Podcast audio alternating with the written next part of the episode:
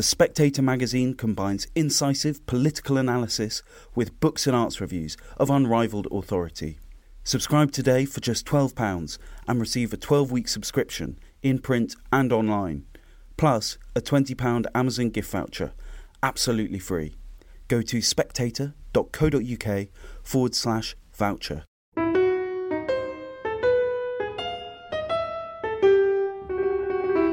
Welcome to Holy Smoke, the Spectator's Religion podcast.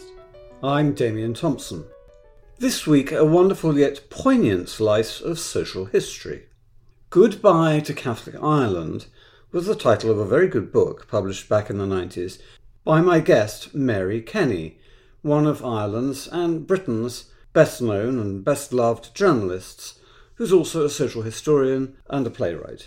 To coincide with the centenary of the Irish Free State in 2022, she's writing another book, The Way We Were, which will look back using lots of unpublished original material at a world which seems even now more irretrievably lost that of the Irish Catholic Church, which was so powerful in Irish society until the 1980s. For many people, Irish Catholicism has become synonymous with scandal, repression, and cruelty. Mary offers a more nuanced picture, but a fascinating one which highlights the aspirations, the petty snobberies, and the fervent faith of a church that until fairly recently seemed indestructible. I've known you for many years, Mary, and I think it was back in the 90s that you were writing a book called Goodbye to Catholic Ireland, which is an absolutely terrific read and you're now writing another book about Ireland. Well, it's kind of revisiting Catholic Ireland in a way which has disappeared even more now. It seems to be very much in the past. So I suppose it's a, a sort of another farewell, but also um, I'm calling it the way we were, so that it's also a sort of panoramic view, but with a lot of emphasis now on biography, on people, uh, on individual people and on characters. The Irish state came into being in 1922 after the Anglo Irish Treaty. It was called the Irish Free State. It was still a dominion at the time. It wasn't a republic till 1949. So 2022 is, in a way, the 100th anniversary of the Irish state, of an Irish independent state. And of course, it was a very Catholic state to begin with and it remained so throughout most of the 20th century. But there were also sort of um, uh, sort of quirky elements of that early Catholic state. For example, the, there was a Senate in the first Irish state. And in order to kind of try to be inclusive, the new Irish state appointed quite a lot of old Anglo Irish peers and various belted earls who were almost all Protestant into the Senate and uh, of course this I, think was a very good gesture to try to, as I say, be a bit inclusive and and to try to retain also some of the old Anglo-Irish, many of whom were leaving because they'd been attacked by the IRA. But they were they made a contribution to the building of the Irish state, and some of them were also in the great tradition of being eccentric aristocrats as well, and that was kind of a, quite a sort of little colourful side. Well, so I, I, suppose... I remember I, I, had a driving instructor, and I never did pass my exam, but I, I had a driving instructor who had been an Anglo-Irish toff. He'd been in the Indian Army. He was a wonderful eccentric. He insisted that we had a swig of vodka before I took my test. That rather aristocratic voice that people at first thought was English, but then you listened hard and you could hear it was Irish. But um, it's a fascinating topic, Mary, because when I heard you were writing another book about Ireland, I thought, well, if the 1990s was goodbye to Catholic Ireland, now it's really gone. Yes. You have this sad paradox that a country which was intensely Catholic, Southern Ireland, has now become, in my experience of talking to young people, intensely hostile to the Catholic Church. Yeah yes, that's, anti-clerical in a yes. way that we've never been in this country, because of course the Church of England has played a completely different role in our lives.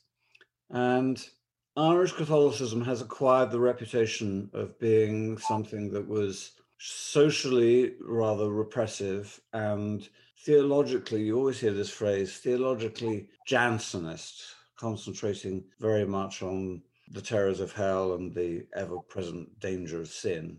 And you hear about villages in which were, in some cases, sort of terrorized by the priest who ruled it as his fiefdom. And I'm wondering to what extent that was true. Certainly, when the Irish Free State was set up, it did, I think I'm right in saying, just hand over the education to the Catholic Church, full stop. So the Catholic Church really was very, very powerful in the new state. And I wonder well, I suppose I'm asking, what's the balance between the good and the bad things in the way we were, to quote the title of the well, book? I, the thing is that, you know, when the new state started up in 1922, and in some ways it was very like Brexit, because what you had was a very, well, not all the parallels are right, more conservative people said to Irish nationalists, You're leaving the British Empire, you're mad the British Empire is the most important thing on the globe, and you're going to go out on your own and start a poor, struggling little state of under 3 million people. How do you think you're going to survive in the big world? So it was a fledgling state. And most of the people who, the politicians and the civil servants above all, who were stewarding this state, were themselves products of Catholic education. Many of them were very well educated by the Jesuits, particularly, and also by the Christian Brothers. Huge number of higher civil servants had come from modest backgrounds and they had been schooled by the Christian Brothers. And so that was part of the infrastructure. And of course, they turned to the Catholic Church to provide this education, which would you needed educated people in a new state. You needed people who knew how to be administrators and engineers and managers and all the rest of it. So, in a way, it's certainly true that the Catholic Church exploited its power, but it's also true that the state exploited the Catholic Church for what it could contribute to building up this new country.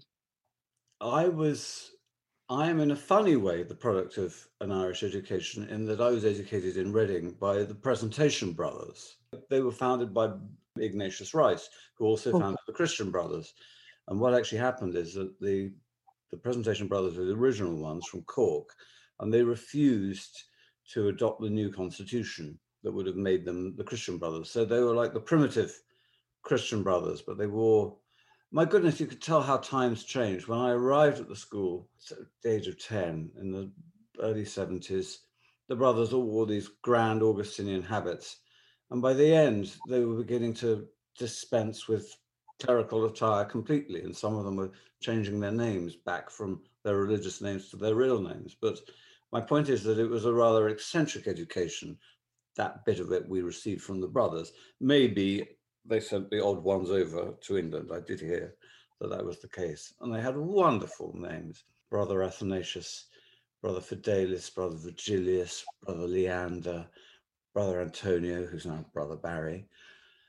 But I didn't necessarily pick up what I've been told later, which was that there was a hard side to Irish Catholicism. Yes, which perhaps course. was there before it was handed power by the Irish Free State, which was a rather unsmiling side. It was different from Mediterranean Catholicism in that it had processions, it had this great devotion to the Virgin Mary, but there wasn't the same sense of fiesta, if you like, of feast days, of easygoing spirituality. Do you think that's true? I think it's true for some people, Damian. I mean, I think there was also uh, Corpus Christi was a very big day in my childhood. And the 8th of December had a very, a, a sort of a, a, fiesta thing because my mother. Immaculate Conception. My mother called it Our Lady's birthday. Yes, my uh, grandmother called it that too. And on this yeah. day, on the 8th of December, there was a big general department store in Dublin called Clery's. Clery's was, you got everything in Clery's from, you know, fur coats, corsets, religious medals, you know, uh, furniture, whatever you wanted. It was one of those department stores that had a bit of everything. And it was greatly favoured by country people. And on the 8th of December every year, the country people used to use this time of their feast day to come up and shop at Clery's, you know. So there was a sort of um, mixture of, if you like, the sort of worldly pleasures with uh, religious things. My own mother took this a little bit further, actually. She was very devoted to the Chapel of the Miraculous Medal in Paris, which is in the Rue du Bac. Um, and of course, it's a beautiful, beautiful chapel, and a, a wonderfully sort of feminine confection, you know, of the Our Lady with stars and blue skies and really, really beautiful. Um, and always very popular with women, incidentally. I noticed that the last time I was there. But my mother noticed that the Rue du Bac was terribly convenient to Galerie Lafayette and uh, also Au Printemps and the Bon Marché and all the lovely department stores. So there was that link between shopping and church going, which was kind of quite a jolly thing. So I would say there was still a, an element of that, but I think I think there could be a, hard, a very hard side as well, and I think probably this some of that comes from poverty really.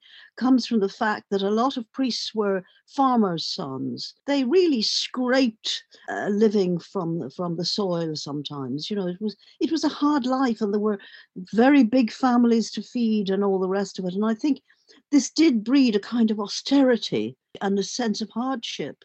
And when you look at um, memoirs and autobiographies um, of the period of the 20s and 30s, that all comes out. There's a wonderful memoir called 19 Acres by a journalist called John John Healy. And he called this 19 acres because that was the size of the farm on which he grew up.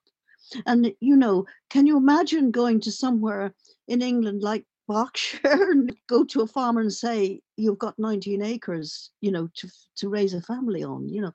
Well, so he describes this upbringing in, in County Mayo of the 19 acres and the the prudence and the carefulness with which life was approached because it was on the edge so much all the time. And I suppose that was brought into their faith as well. I mean, one of the things that uh, I remember he talks about is they were very, very careful about who they might marry and who would be, what woman would be brought into this fragile dynasty.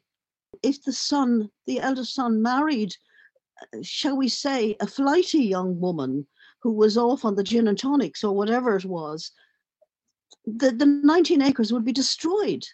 You know, so they had this prudence. At the same time, they also had this pride, which I think you find in peasant societies actually. Um, so when the day came that uh, the old mother was allowed to have a free television license, she refused the free television license. And she said, we didn't fight for our independence to be given free TV by the government, which was a very interesting kind of pride thing. So you, you, you get an insight into the psychology of people who lived very, very hard lives often. And, you know, maybe five of the six children would go to America and make their lives there. Indeed. And of course, you know, memories of the famine not that far in the past. Sure. Back yes. in 1922, Quite um, so. You talk, I was watching a great interview with you the other day on YouTube, and you talked about respectability as a sort of cult yes. among well, it's in middle class Irish, but you know, all Irish who wanted to make a wanted to make a living. It's tremendously important to be seen to be respectable people.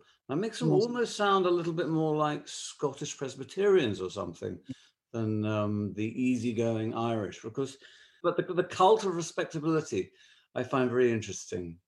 Yes. Well, I think it does go in other societies too, Damian. And I think it goes a lot with striving, you know, when when you come from modest circumstances. And of course, Richard Hoggart's great book, The Uses of Literacy, uh, describes so well that I think growing up in, in Leeds, and I think that would have been the 1920s and 30s as well, where respectability was terribly, terribly important. Also, this comes into there's a very famous broadcaster in Ireland who died just last year called Gay Byrne, and he oh, writes oh, about the Late Late Show. Yeah, the Late Late Show, and, and he writes about his childhood growing up in Dublin, and it's, it's very similar to what Richard Hoggart describes, where a good husband is a man who comes home and hands over an unopened wage packet to his wife on a Friday night and she opens the wage packet and she gives him back uh, some pocket money for his beer and his tobacco. And the mother then takes total control of the house because that's the only way this house is going to survive, you know. And uh, unfortunately, the the wild bad husband is the guy who goes to the pub, you know, on the Friday night, and it is a very strong theme in in Irish life in the in the 30s and 40s this striving for respectability. And maybe it's maybe it's because when you come from very modest circumstances respectability becomes very important. And I think uh, it's also linked to a very strong sense of family sometimes that respectability because you know you mustn't let down your family and the family is can be a support but it can also be a tyranny and I imagine that little sort of gradations of social status mattered quite a lot. I mean, for example, you talk about the Jesuits and the Christian Brothers. Well, whether you were educated by the Jesuits or the Christian Brothers made quite a difference, I think, because there was a gulf. And obviously, the Jesuits yes. were yes. more educated than the Christian Brothers. And, and also, Damian, you would have to pay, no, modestly, but still you would have to pay to go to the to, to the Jesuit schools as we know, James Joyce and all his brothers were educated at the Jesuit schools, even though the father, I mean, uh, must have been an amusing man, James Joyce's father, but also a bit of a ne'er do well. As I mean, he kept going down in the world, and so he eh, eh, he didn't actually always pay the fees of James Joyce to Clongowes, you know.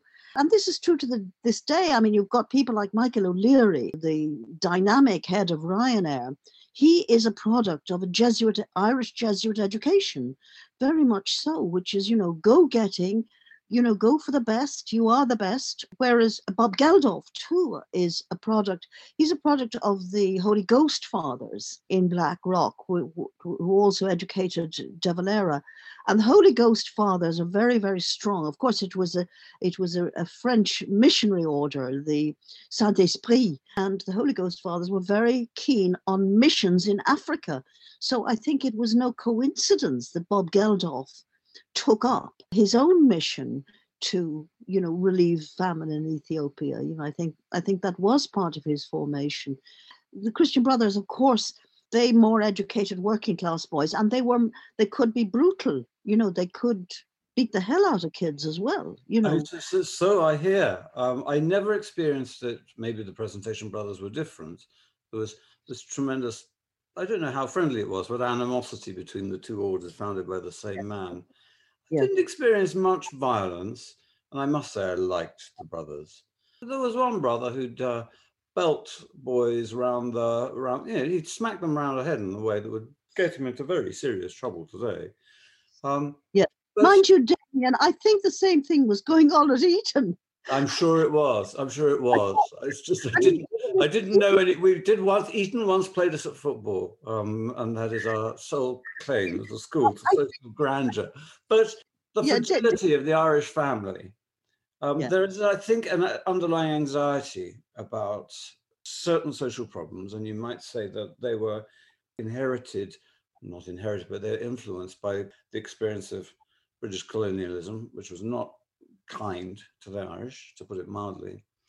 But there was the problem of drink and there was a problem of domestic violence, and these were very real things in the experience of so many Irish families, weren't there? And I sometimes think we have to bear that in mind when we read about these terrible abuse cases or, or, or cases of not necessarily sexual abuse, but you know, brutal exploitation. But this is something lurking in the background. And you talk about the mother handing out beer money to the husband. Well, there might have been a practical reason for that because it was quite easy, I think, to slide into heavy drinking yes. in certain parts of Ireland. Uh, the Irish are certainly until recently, the Diarmaid Ferriter's study of drinking in, in Ireland, a nation of extremes, he calls it. The Irish were both among the heaviest drinkers in Europe and also among the most stern teetotalers. The pioneers. Yeah, the pioneers. So, so you had that extreme of people who were very heavy boozers and then pioneers. And of course, the church actually supported the pioneers and the temperance movements, and as did Sinn Féin in the early years. And when Sinn Féin started in 1905, the first slogan was Ireland sober is Ireland free. They were they were very much kind of copying in a way the Methodists, you know, about how raise up the poor man by avoiding drink because it drink was of course it's always been a an affliction of family life. Even to this day, I understand everywhere in domestic abuse situations, if 75% of them involve drink, you know. So uh, I, I, remember at school there was a brother who's absolutely lifelong pioneer called Brother Athanasius. But at the Christmas yes. party, at least the staff party, um, and I was quite friendly with some of my teachers, and I'm lucky enough still to be friendly with three of them. Brother Athanasius would turn up with the poitín. He didn't drink it himself because he had absolutely no idea how strong alcohol was. If he poured you a whiskey, it would be virtually half a pint. He had absolutely no idea. So he'd turn up with the poitín and say, well, well, people are like this. But um, that was a ferociously strong drink, wasn't it? Oh, dreadful. Dangerous. Moonshine and dreadful stuff, really. My uncle was a psychiatric doctor in Limerick, where they had, it was called the lunatic asylum at the time. It was now called a psychiatric clinic. But the cases where people had actually gone mad from drinking poitín, and also they'd committed murders and things under the influence of poitín. So it was it was really horror. But nevertheless, it went on this illegal distilling, and it it goes on. I mean, it goes on in Sweden. Apparently, it's wherever drink is expensive. I'm afraid people do distill their own. But there is a change in poitín these days, which is kind of reflects the changes of the times. That clever young chemistry graduates are now adding much nicer tastes to poitín you know, so they know how to make it more palatable because I remember the only time I tasted it, it, it tasted very like what I imagine petrol tastes like. I think I was poured a glass by Brother Athanasius. Yeah. It was strong stuff. That wasn't a problem for me. I had a natural inclination in that direction. I wonder whether these social problems partly explain the sternness of the Irish church. And there's no doubt about it, despite the popular devotions despite the fervent Catholicism of so many Catholics, a lot of the clergy were very hard and they preached a very hard message from the pulpits, didn't they? I suppose that is true, but although I would make a distinction between Dublin and and rural, and I grew up in Dublin, where on the whole, the priests were rather easygoing. I mean, in Sandymount in Dublin was terribly, terribly good-looking priest called Father O'Connell. He looked a bit like uh, Tyrone Power, you know, a movie actor. and all the ladies of the parish, all they wanted was to play bridge with Father O'Connell, you know. so I mean, it was like a sort of Barbara Pym novel, you know. I love you those. Barbara Pym novels. I absolutely adore them. Yeah, it was yeah. terribly. And then there was another priest who was very, very shy, called Father Gunning, and he came, I think, from the north of Ireland, and he was very, very blonde head, blondie kind of uh, colouring, but frightfully shy. But his great accomplishment was that he could say mass in 15 minutes. That was a precious gift indeed, a priest who said mass quickly. and, and Damian, this, this was a Latin mass, oh, remember? Terrific, terrific. Well, I, I, I remember there was a priest in the neighbouring parish, and we used to go there occasionally and it wasn't a very appealing church. So he was he was a nice priest, but he was Irishman, of course. All the priests were Irish, and yes. um, he got through mass so quickly. People flocked from miles around. A quick mass. It was a wonderful thing. But that actually taps into something else. There's a book called Why Catholics Can't Sing. Can't sing. A great book. Uh, it's a great book, and it looks at the, if you like, the lack of beauty, aesthetic concerns in the Irish liturgy, and it explains that these yes. things, beauty and solemnity, they're associated with the Anglicans and Yes. they didn't want to be anything like them, and Yes. therefore there was a sort of inverted snobbery, which I certainly picked up at my school presentation college. They were interested. Some of the arts were interested in poetry. Um, they were interested in Irish music very much. Our, our much missed brother Joseph was a barn dance caller, but no interest in music, which which was my particular passion. So yes, there was a certain plainness that went Yes. along with it, and so getting through mass quickly, since the mass itself was unlikely to be celebrated in an aesthetically pleasing fashion, you can understand why people wanted to get through it. I mean, Yeah, I I- always wanted to get through it. It was Yeah. your son, Ed West, the great writer, who said to me, when you hear the words, the mass is ended, instant dopamine hit.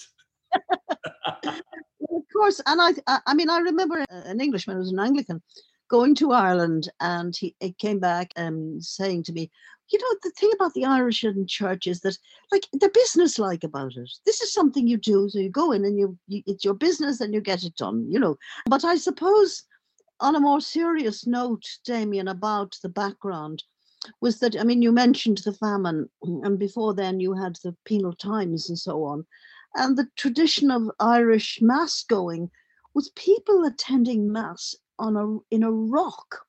The mass was actually said on a rock somewhere in the in the wilds of the countryside. So there was a, very very simple tradition, and I suppose the beauty what you see in uh, Anglican faith and also you see in Italian church as well. That comes really from affluence, doesn't it? It comes from the fact that people have the time and the leisure and the culture, if you like. No, I, I, I agree. And there's, there's no doubting the fervency of so much Irish Catholicism. I remember once walking in and hearing the Legion of Mary. I think I talked about this on a previous podcast, saying the Hail Mary together. And it was like a competitive race. Hail Mary, full of grace, Lord is with thee. Holy Mary, brother. It's so it's so fast. But um, and it was you who taught me this wonderful phrase, eating the altar rails. Could you Yes. just explain what eating the altar rails is?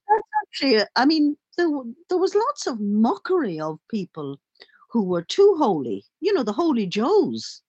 There's another very disparaging word for the holy Joes, craw thumpers, you know, mea culpa, mea culpa, mea maxima culpa, thumping their breast. That's the craw thumper. Eh, it was always suspected of being a hypocrite. Eating the altar rails are the people who are over anxious, overzealous, and there'd be a sort of a line of mockery about people like that too, you know. So it wasn't all stern and so on. There were, I mean, I think I've come to realize, Damian, in in my old age now, priests are just like everybody else. They're just guys like everybody else.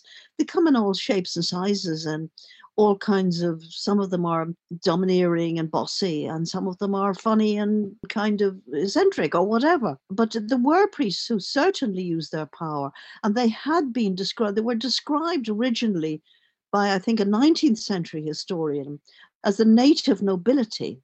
So that when the anglo-irish nobility receded really the priests became almost the local nobility the local head man Mm. you know um, and so in many many cases they didn't take power they were given power quite often That's interesting, and I, I- certainly remember watching a program about one of the worst abusers of recent years. I think it was called Father Sean Fortune, and Yes. he ran his village really like his personal fiefdom. So much of village life was controlled by him, and even growing up in well, a very very overwhelmingly Irish town as far as Catholicism was concerned, Reading. Obviously, the priests had perhaps a tremendous prestige that the Anglican vicar doesn't, because the sort of sacramental powers of the priest are that much more elevated in the eyes of believers.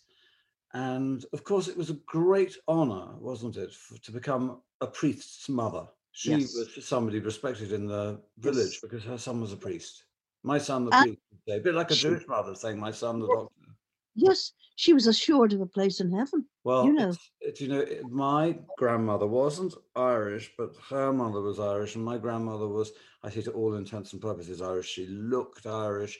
She had an Irish temper, I mean, it sounds like I'm stereotyping her, but the Irish gene runs very strongly and it's been passed on to me without any doubt. Anyway, my grandmother wanted my father to be a priest. And when he didn't become one, she was absolutely furious because I think she wanted to be a priest's mother. Yes, I know. And I mean, I've heard that phrase said too that sometimes it was the mother who had the vocation, pushed the young man Yes. into the and, Oh, and that didn't, that. you know, that was often really didn't work out well at all. And I suppose, like everything else, is a big mixture of things. I think there was sincere piety, and it was the most beautiful thing for the mother to be the first person that her son blessed as he was ordained, you know. But I suppose there was also a worldly side to it, increase in status, you know, as it were. I mean, back my elder brother Carlos was born in the late 1920s. He said, you know, he was familiar with priests in Dublin in the 40s and 50s. I heard him say one day, Oh, if only I could have given up the women, I'd have loved to have been a priest. The best wine, the best restaurants, the best libraries, you know, and also in those days, it was very common to see a priest at the racecourse, you know, and they were always coming to Cheltenham and so on. I had a great uncle who was a priest, and it was my mother's greatest boast that he had the best stable of hunters in the whole of Connacht. and I mean, this was the boast. And also, by the way, he had a wine cellar as well with excellent claret, very much a notion of, of a local nobility. And sometimes, uh, as I say, it was the lay people who gave the priest this power, they gave him the status and so on. I mean, my mother had to, when she was going to college, she went to the local Church of Ireland rector for um, a reference for college. And the Church of Ireland rector, who was called the Reverend French, two small F's French, and he was a kinsman of the Earl of Clancarty. And he was apparently an absolutely beautiful gentleman who had a silver tea service and a maid in livery and uh, beautiful Victorian furniture. And my mother said, Why can't our priests be like that? Our priests are such simple country boys. We'd like them to, you know, have a maid in livery and and and a silver tea service.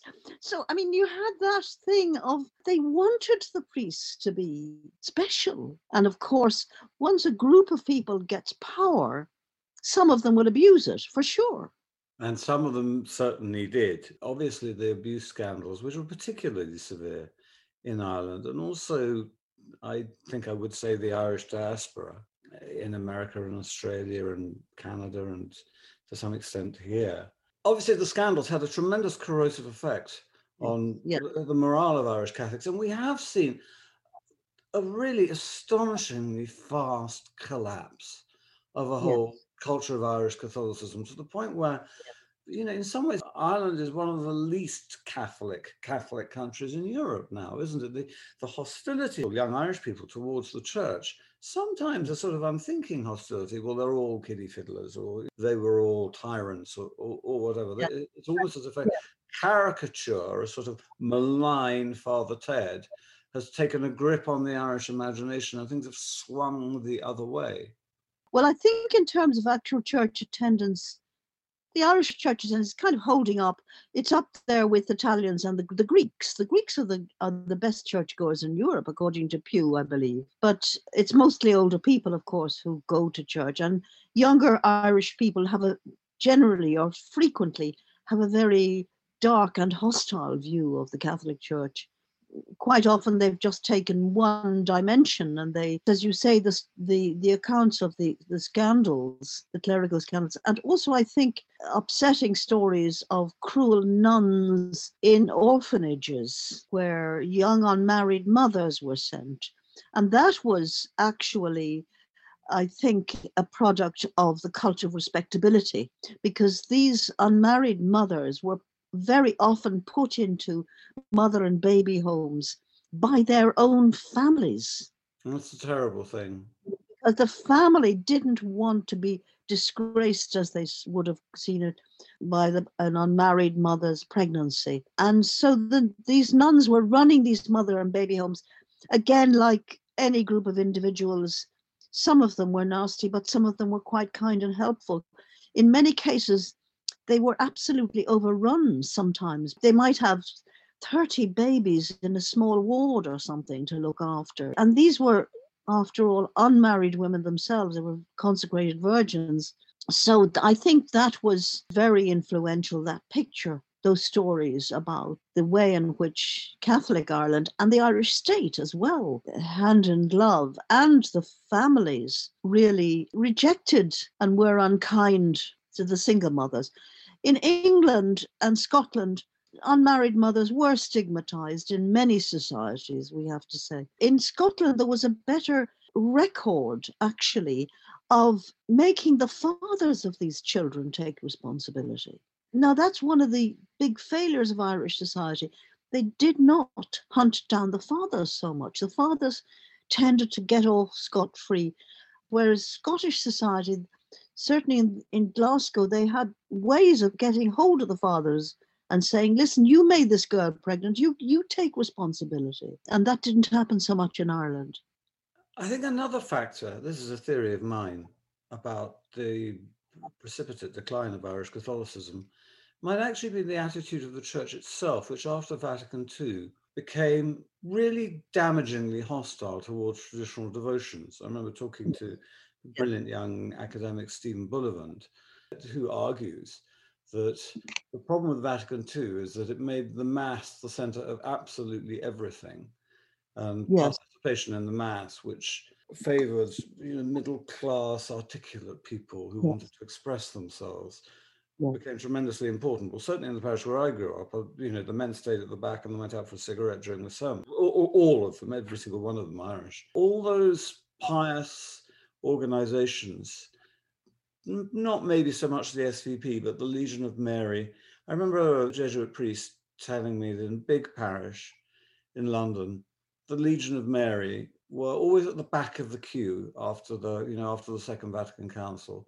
There'd be the justice and peace people, very, very bossy, and some of them were Irish Irish women themselves, actually, but the new generation of Irish Catholics, sort of Mary McAleese types, and various other organizations at the very back of the queue were the Legion of Mary, who wanted to say the Rosary in church because that was no longer fashionable. It was thought to yes. be retrograde, and to some extent, a new generation of priests were actually rather keen on sweeping away the organizations to which you know our parents and grandparents belonged. Mine certainly did belong to them yes. very enthusiastically. Yes, and I think it should be said actually the Legion of Mary was one organization which really tried to help unmarried mothers, as they call them. From the 1930s onwards, they had hostels and they helped single mothers who, who didn't want to place their children for adoption. They were a genuinely exercised Christian charity, and they also helped prostitutes a lot. But uh, you, you're so right, Damian. A lot of the old devotions were swept away. There was a kind of tremendous enthusiasm for the Vatican II reforms, which I remember so well, especially among nuns and I think this was a little bit of a reaction. I mean, nuns until 19, 1962, or certainly 1960, were wearing 17th century habits, 17th century habits, which were quite extraordinarily uncomfortable to begin with. Um, they had to be starched and wimples, which cut their foreheads and so on. Uh, they were very infantilized a nun couldn't go to the dentist without being accompanied by a sixth form pupil really? in, in they had very archaic and they really were overdue for reforms so nuns sort of broke out suddenly and they were terribly keen on these charismatic things because i suppose they were able to express themselves kind of emotionally and go around hugging people there was also quite a nice ecumenical side i think especially in ireland where barriers were broken down with Protestant neighbours. And there had been, you know, Irish Catholics didn't go into Protestant churches and vice versa. And that was broken down. And there was a sort of new neighborliness about wanting to be friends and in the community with the Protestant neighbours. And I remember John Horgan, professor at Dublin City University, and he wrote a very nice account of how this was changing neighbourhood relations in Ireland. And that there was a certain amount of worry in parts of Connemara and Clare that there wouldn't be enough Protestants to go round. you know, you started seeing all these articles about how Martin Luther was really quite a good guy, really. You know, and one was, forgets there were Protestants south of the border as well as north of the border, and not all Irish Protestants were Anglo-Irish top. No, For absolutely. Example, Graham Norton comes from. Yes, um, Bantry, yeah.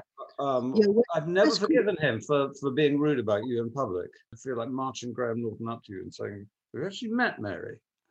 I see. Well, so so I think there was a, it was all mixed up. Certainly, so a lot of the beautiful old devotions, because as you say, there wasn't much aesthetics in the same way as the Church of England but there were these especially marian devotions they were quite beautiful in their own way you know the i remember in in the month of may you know we would have these beautiful processions in uh, our convent gardens and we would all sing the litany of the blessed virgin which of course again james joyce puts into uh, i think the portrait of the artist as one of the most beautiful poems. These continual evocations of Mary, Tower of David, House of Gold, Ark of the Covenant, Morning Star, Help us sinners, and each one is ora pro nobis. And of course, these there was great beauty, and that all went. And I think that was... indeed because there, there still is great beauty to it, and paradoxically, I think you can find more of it in England, at least in terms of the formal devotions, than you yeah. can in Ireland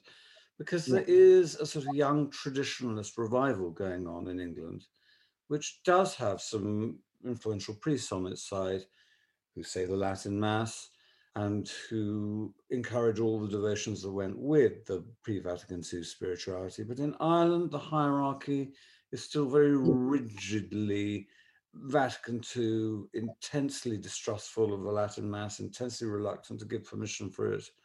And yeah. so I get the feeling that the recovery of traditional Catholicism isn't happening in Ireland to the same extent. Certainly among lay Catholics, I think there's a lot of, there's a feeling that the leadership is very weak and that uh, I suppose they've lost confidence in themselves and so on. And they're very, very compliant with what the state tells them to do, what the government well, tells them to do.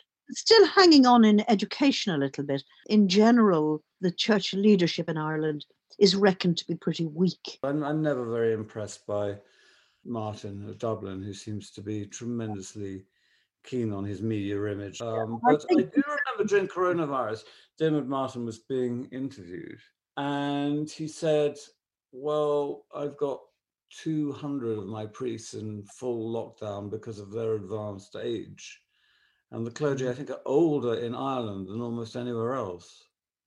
I, I can imagine that's true. When I've been to Ireland and also I sometimes get mass online from some of the Irish churches I like, particularly St. Therese in Clarendon Street in Dublin, a beautiful church. And quite often now there are priests from Africa and from India who are now saying mass. And that's rather nice because when we were young, we had always in every school eh, there was a statuette to Saint Martin de Porres, who was a black or oh, mixed race, really, Dominican in, in Latin in South America. And the Irish had great devotion to Saint Martin de Porres. And you put a penny or threepence, threepence in St. Martin de Porres' little mission box. And that went to educate the black babies, as we call oh, it. Oh, yes, indeed. So the black babies produced, if you like, uh, generations of priests who are now coming back to Ireland, which is very nice. Just, I've just while we were speaking, I quickly googled vocations in the Irish Catholic Church, and up hmm. springs mm. an article from the tablet. It says the Catholic Church in Ireland is living through a vocations pandemic, which, listen to this, will see more new bishops ordained this year than new priests. There may also be an ordination in the Diocese of Dublin and Kilmore later this year. Your generation, your parents' generation, my parents' generation, what an extraordinary thing. There may be a vocation to the priesthood in Dublin. The world yes. has turned upside down, hasn't it? I mean, I suppose things are always changing and things will change again. And there's a lot of sort of searching for spirituality, if you like to put it that way. And I think that that spiritual hunger will be there. My main purpose in trying to write about the way we were is to simply be a witness to the past of in in all its good and bad ways and also to see that that Catholicism was at the foundation of the state. It was part of the Irish identity. You know, the past is still there in the deposit of our culture, and we should know about it at least. Mary, such a pleasure to talk to you as ever.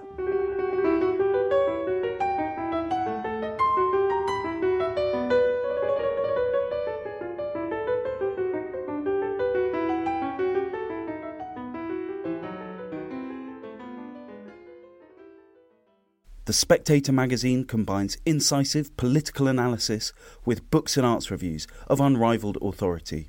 Subscribe today for just £12 and receive a 12 week subscription in print and online, plus a £20 Amazon gift voucher, absolutely free. Go to spectator.co.uk forward slash voucher.